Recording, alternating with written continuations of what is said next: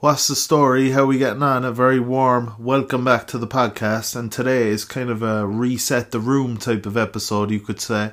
I've got a few random things that I want to talk about, and as you can see from the title, yes, I will be talking about the Lent challenge that I did last month.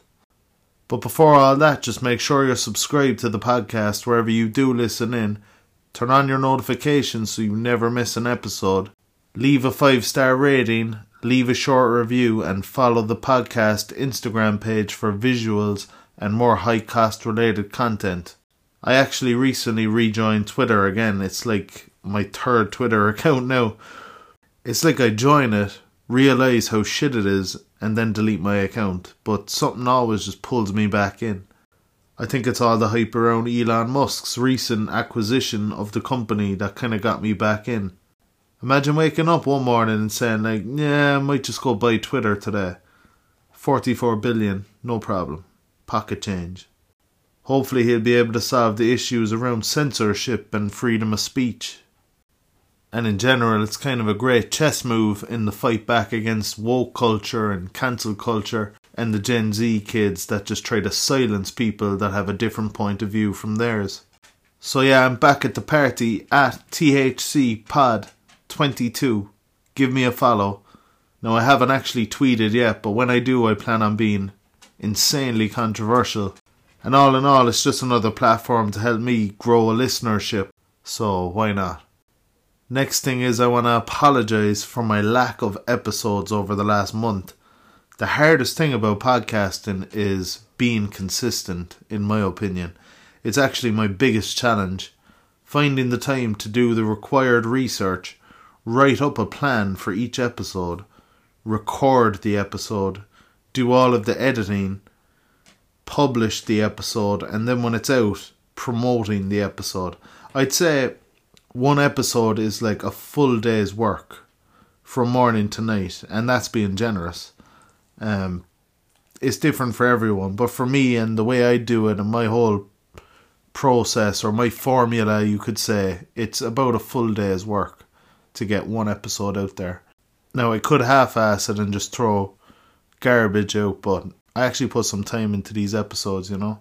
But it doesn't feel like work to me, don't get me wrong, I love doing it. It's just very time consuming and it's time that I don't always have. Sometimes I put out a weekly episode and then it goes to an episode every fortnight. And then last month in April, I just did the one episode, which uh, I was disappointed in myself to only managed to put out one episode in the whole month, like, you know. So apologies. Not trying to make excuses, but I've been working 60 hours a week the last few weeks. And then I had not one, but two last minute trips to Manchester in April. The first one was five days' notice before a match. I got the tickets off a good mate of mine, went over with the mother, and that was her Mother's Day present. United at home to Leicester. we had a great time and then I had the United and Chelsea game two weeks ago in Old Trafford. I had those tickets for ages, but the match was supposed to be in the middle of May. But um, they brought the match dates forward due to Chelsea being in the FA Cup final on May 14th. So we just had a few days' notice and we headed off again, and it was a great trip. Me and uh, me and the brother this time. Both trips were expensive, man, but well worth it. I bumped into Giggsy I did the Old Trafford tour, although I had done that years ago as well. I took my brother, who is a Chelsea fan by the way, into a United supporters bar. And like I said, we had a great time. It was an experience to say the least. I'll definitely try and get back over for a few games next season if I can. But yeah, between those two trips now and working overtime, the high cost podcast has kind of taken a back seat there for the last while but I'd be lying to you if I said that I'm going to be consistent from here on in because there's going to be more trips in the summer and I will still be working and life gets in the way and will continue to get in the way. You just got to find a way to juggle everything. Nobody's paying me to do this, so I just put out an episode whenever I feel like it from now on in, whether it's weekly, every two weeks, or once a month. Who knows? I don't have a fixed day when I publish an episode, so whenever it does come out, it comes as a surprise, and that's how it's going to be from now on. But listen to me. Right now, I want to talk to you about something that means a lot to me. I'm excited because the world is about to get something that it hasn't gotten in five years. The GOAT, my personal favourite rapper of all time, King Kendrick Lamar, is about to drop a new album this week. Mr. Morale and the Big Steppers. This is like Christmas for me, honest to God. And what a year it's been for rap music so far. Like, we've had a, a great album from Lil Durk, great album from Denzel Curry, Pusha T dropped one of the best albums I've heard in the last number of years.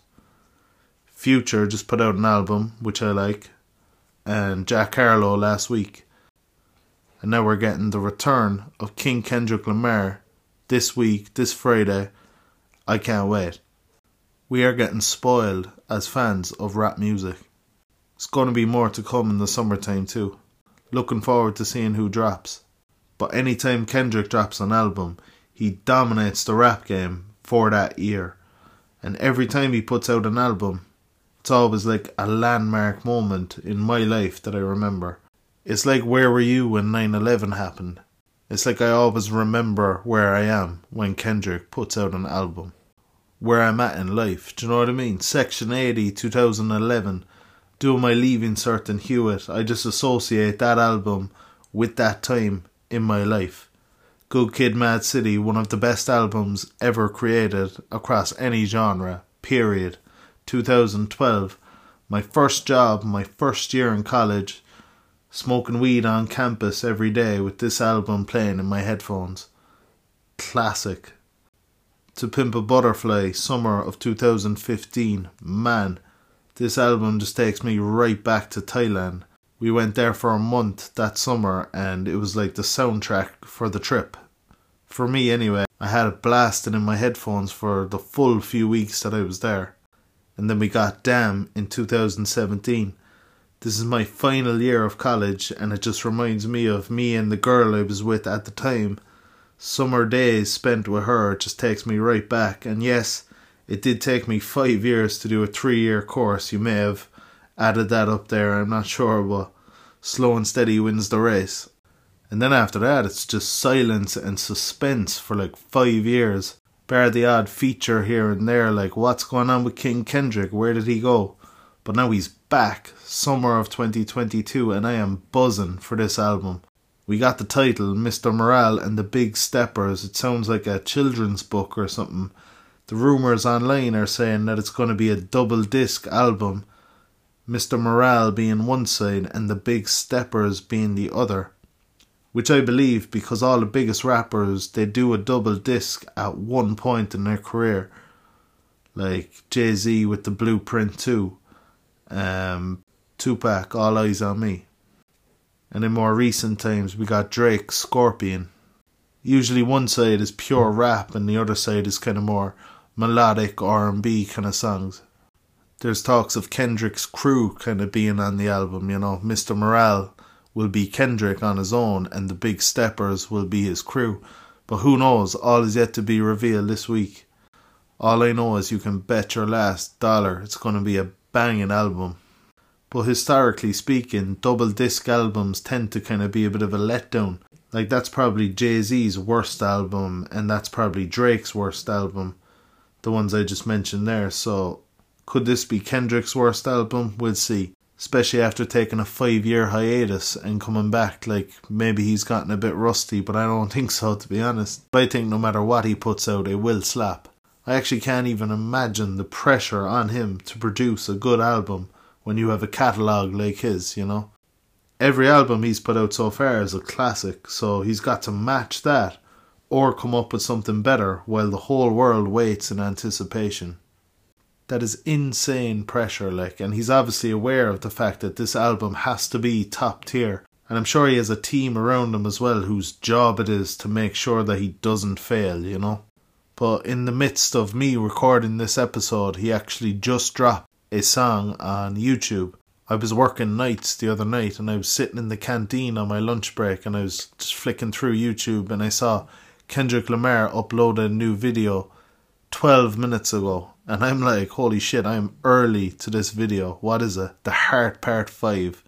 So I click in, watch the video, and there was like one 1,200 views. And I was so early on that video. And then by the end of the day, there was 11 million views on it. I'm like, I kind of feel proud that I'm in the first 2,000 people to watch this. But I am a huge Kendrick stan, honestly. I've seen him live twice, and if there's a tour comes from this album, I'm definitely going to try and go see him again. And man, The Heart Part 5 did not disappoint. It's actually one of the best Kendrick songs ever. And he, he drops these um, Heart series, you could say, usually as like a teaser coming up to the album. Like this won't be a single on the album. It's just a song that he puts out to get people hyped up a few days before the album comes out. And if this is the level of songs that he's just thrown away like that, that doesn't even make the cut, we're in for a very good album because the Heart Part 5, that alone, there's so much content in that to digest, you know. Imagine what the what a double disc Kendrick album is going to do next week. I think he's definitely selling over 500,000 first week easily. Kids these days don't even know they're in for a treat like. It's been 5 years like if you're if you're an 18 year old kid now, you were 13 the last time he dropped an album. You weren't grown enough to appreciate it. Like, you're about to witness history on Friday. Guaranteed. And one other thing I want to say is one other thing I would say about this Kendrick album is you don't consume a Kendrick album like you do other rappers' music. There will be layers and layers and layers to this album and people will be decoding it for the rest of the year. A lot of hidden meaning that you won't catch on the first listen. It'll actually probably take a few weeks to fully digest the album and actually get to like it. I remember the last two albums, Damn and To Pimp a Butterfly. I was kind of disappointed at first, like, I didn't understand it. I didn't like the fact that it forces you to think. I just wanted to hear good music, you know. And then after about a month of listening to those albums, I thought, boom, this is some of the best music ever made across any genre. It's like first listen, not really feeling it, can't get into it. Second listen, you're like, yeah, it's alright, not the worst. Third listen, you're like, okay, this is good. And then by the time you listen to it for the fourth time, you're like, wow, he did it again this album will go down in history as a classic. Like Kendrick only puts out classic albums. It's actually frightening. So I'm telling you right now, don't expect to love it straight away. Give it time, listen to it multiple times, give it an honest chance, and you'll eventually learn to love it. And if you don't, you need urgent medical attention. I think of it like this since Kendrick's last album, I moved to Canada. I lived there for three years. There was a global pandemic. I quit smoking weed and I got married. So obviously I'm very excited about this album. I can't stress that enough. It's I've been waiting on a new Kendrick album for a long time. Thought it was gonna come out last year. He's been teasing it here and there and it's a very mysterious rollout, you know. But we're gonna get it in the next few days. Friday, May 13th. And the fact that he's dropping it on Friday the 13th too is mysterious. But anyway, moving on. With regards to this Lent challenge, I'm just going to take a few minutes to talk about it and share some of the results that came from it. If you don't follow my personal page, you'll have no clue what I'm talking about. I shared a post at the beginning of Lent first week of March, outlining what I was giving up and what I was taking up for Lent. For 40 days, I was to have no alcohol, no fast food, no sweets or junk food. I was to do 100 push ups and 100 sit ups every day. I was to read for 30 minutes every day. And lastly, I was to drink 4 litres of water every day, no exceptions. And this is obviously a lot to ask of myself, like a very demanding challenge and borderline unrealistic, but I was determined to do it nonetheless. Like I said in the last episode, I wanted to introduce discipline into my life and just practice willpower because it's important to say no to yourself at times. My aim was to discipline myself from the overindulgence of pleasure. That meant reduce my drinking, reduce my binge eating, reduce my binge entertainment and screen time, and in general just focus on living a healthier lifestyle. But Shane, why did you suddenly start thinking like that? Why did I suddenly start thinking like a war machine and a champion? I'll tell you why. I'll tell you why I did all of this first, and then I'll tell you how it went. Obviously, we all want to look better physically. We all want the big muscles. We all want the six pack and all of that. Of course, there's an element of that involved. The same applies to anyone that goes to the gym. But my reasons for doing this Lent challenge run a little bit deeper than that. Let me share a quick story with you. Last summer, I had to do a medical. So I went and did the medical, got my bloods taken and everything else. A few days later, I get my results, passed my medical, congrats, yippee. But Shane, we do have some concerns with your blood test. Here's a copy of the results. Take these results to your GP and go from there. So I'm like, alright, bet. I go down there, she takes more bloods, and I was paranoid off my game at this stage. A few days go by, I get a call from her basically saying, Shane, your blood pressure was too high and you have very high cholesterol. Which is a big deal, like, but not the end of the world. At least I have the power to fix it on my own. I thought she was going to tell me I was dying or something. And she said, Shane, you're way too young to have high blood pressure. I could put you on tablets that will lower your cholesterol, but you're too young.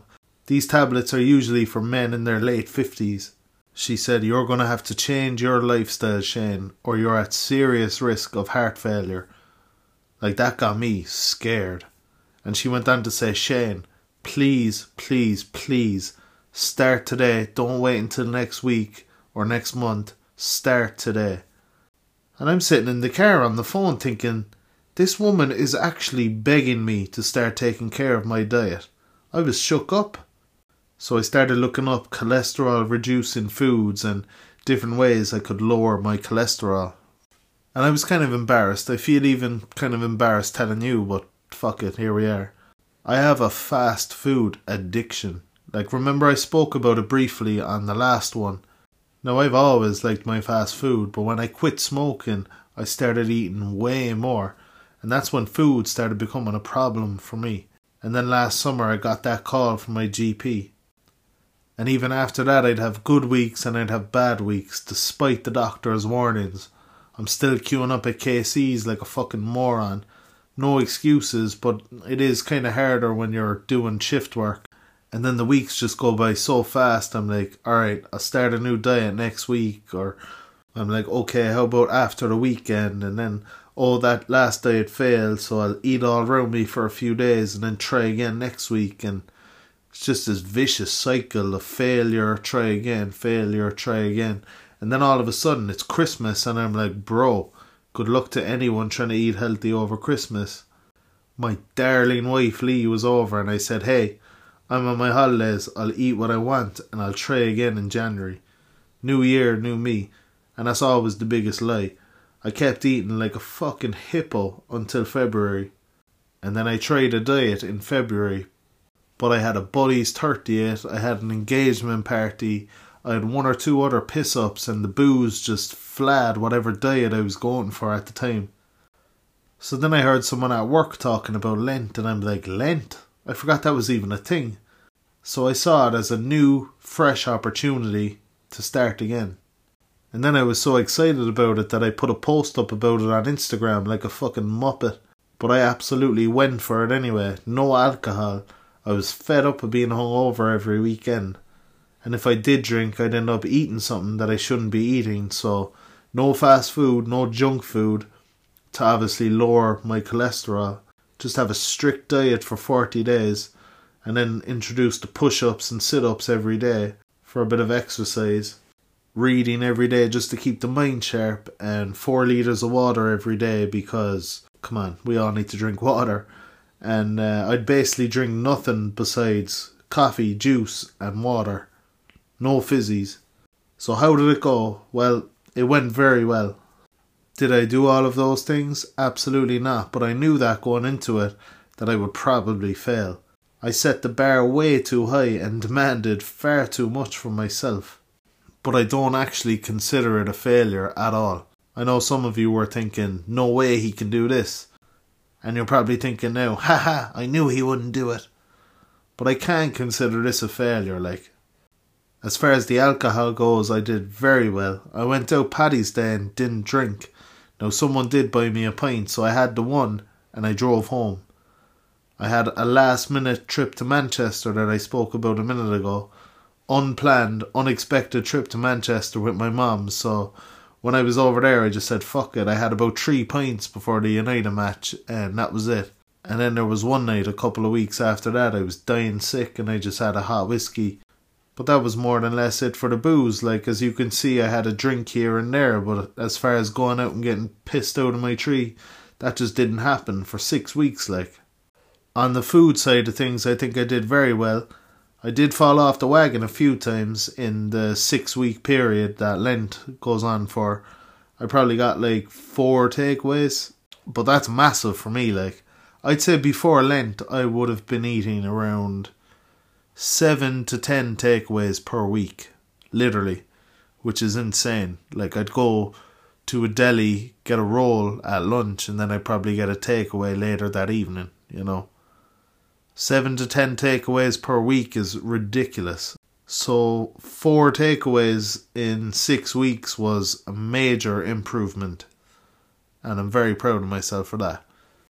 And instead of eating rubbish, I was eating avocados, almonds, smoothies, fucking healthy meals, just salads and and I actually really enjoy eating all those foods as well, which is the upside. But one of those takeaways was actually on Paddy's Day as well. Um, the day I was in the pub with all the lads, and I was so proud of myself for not drinking. So then when I'm driving home, I'm like, yeah, you know what? I actually deserve McDonald's for holding out. But as for everything else, like, of course, I couldn't do it every single day. But I am proud for having a good go off it. I didn't do a hundred push ups every day, but I still did the most push ups I've ever done in my life I didn't do a hundred sit ups every day, but I still did more sit ups than I've ever done in my life. I drank the most water I've ever drank in my life, and I read the most and I read the most pages I'd ever read in my life. So even though I didn't actually reach my target of doing it every day, it's still hard for me to look at this as a failure. But then it was all over on Easter Sunday and I went out on the absolute tear and I got a filthy spice route with a good mate of mine afterwards. I actually feel like that spice route reversed any progress that I had made during Lent. It was that filthy. And when was Easter? April 17th. So, since then, in the last three weeks or so, I've just been making a trip to the chipper once a week at the weekends for the last three weekends. So I'm not doing too badly. I'm not getting a takeaway during the week. Uh, Lent definitely helped me to make some changes that had to be made without trying to make it sound too dramatic. Like, but that Lent challenge could have saved my life. Um, you heard what the doctor said earlier. The lifestyle I was living, I was putting myself at serious risk of heart failure. If I didn't make those changes when I did, maybe I'd have gotten a heart attack. Who knows? Touch wood. And I mentioned my breathtaking wife earlier. What does she think about all this? Like, she is the best, man, honestly. Every single day, it's like, what did you eat today? How many cigarettes did you smoke today? Are you drinking water? Are you drinking your smoothies? Like, holding me accountable a hundred percent to the point where it actually kind of gets annoying sometimes, but it is well intentioned. Like, we've had serious long talks about changing our lifestyles, like both of us. She's a lifelong smoker, and now she's been off the fags for what, three months? Neither of us smoke weed anymore. I'm not sure if you heard, but we're very good for each other in that sense. And it was her who actually came up with this whole Lent to lifestyle concept, like unintentionally. She rang me one night and asked, How's Lent going? What did you eat today? And I told her it's been good. Like, I haven't had a takeaway, I haven't had a fizzy drink, I haven't had chocolate or crisp in the last three weeks. And she was like, Good, now make it a lifestyle. And I was like, it was like the light bulb just went off above my head. I was like, Lent to lifestyle. Make Lent a lifestyle. It sounds like a non profit or a charity of some sort, but that's what I'm striving for from now on. Make that Lent challenge a lifestyle. It's such a demanding regime that even if you only do half of it, you're still doing more than most people, you know. So that's like my life mission is just live by that. But one last thing I want to say before our winner and wanker of the week is just about the whole alcohol aspect of this. If I've learnt anything over the last few weeks, it's that a good fucking session is actually healthy. In fact, it's necessary. I'm never going off to drink again. I felt like I needed the break for reasons that I mentioned earlier. But fuck that, you have to go out and enjoy yourself. Go out, blow off some steam, say and do things that you'll regret in the morning. Fuck it. Life is too short. It's like fellas nowadays just don't drink to be alternative. You fellas online saying, Oh, well, uh, I haven't had a drink since 2016 and uh, now I'm a world class power lifter. Yeah, world class dickhead, more like. Get off your high horse. Fair enough to the lads that just don't want to drink. But I hate when people use it for like their status, you know, or they try and use it to enhance their image. And I've felt the pull from these type of dudes before, like healthy living, you go out sober and come home sober and you've no hangover, but they are sober all the time. Like imagine being sober all the time. That is foreign to me. Tip of the cap to fellas that do it, but that could never be me. That's all I'm saying. You go out, have a few pints, have a fucking laugh. It's healthy and it's necessary. Okay? Enough about that. Winner of the week goes to the best Irish athlete there ever was because of her incredible performance against Amanda Serrano last weekend, or sorry, two weeks ago now at this stage. What a fight, what a scrap. Katie is the type of athlete that just makes you proud to be Irish. Even just her whole professionalism and how she carries herself outside the ring. No bullshit, no antics to sell the fight or anything like that. She just lets her boxing do the talking for her, and she is frighteningly good. I actually love her, man. There's something about a girl that can beat me up that just turns me on. I don't know what it is, but on a serious note, it really looked like she was getting flogged in the fifth round. So for her to persevere and dig deep and come back, go the distance and win by decision is incredible. That's the Irish dog in her now. Like it really just it says so much about her character and to sell out Madison Square Garden is unreal. Like not just for women's boxing, but for boxing in general and for Ireland. What an honour, man. It just shows how much interest Katie has garnered over the last few years and how many new eyes she's drawn to the sport. And just how much she's done for the sport in general. She'll go down in history as one of the best ever. Like, I'm more interested in women's boxing now than males the corruption, the money, the YouTubers, and all this crap is kind of ruining boxing. Like your favourite fighter probably only fights once a year at this stage, and the sport, like I said, is outrageously corrupt. So Katie Taylor to me is like a breath of fresh air. She makes it exciting, and her passion is inspiring. Like you can tell she's not in it for the money. She really just wants to be the best, and is the best, and has been now for some time. There's talks of a rematch in Croke Park, potentially in October, and I'd love to be there. I actually got a chance to see her fight way back in the day at amateur level, so to see her sell out Croke Park on the biggest night of her professional career would be insane. I'm putting the word out there right now to my friends that'll be listening to this podcast. Let's get on it early.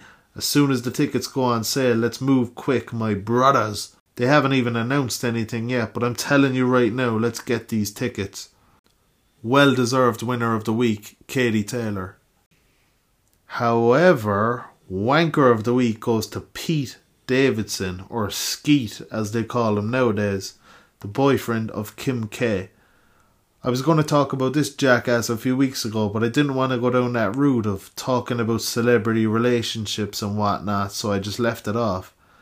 But now, every two weeks, I see a new headline about this guy, and it's reached a point where I have to give this guy a big fat W, and not a good W. This is one of the biggest wankers you will ever find. First off, he paints his nails. Big red flag. His comedy is terrible not in the least bit funny, like. I could sit there and watch him do stand up and not even snigger one time.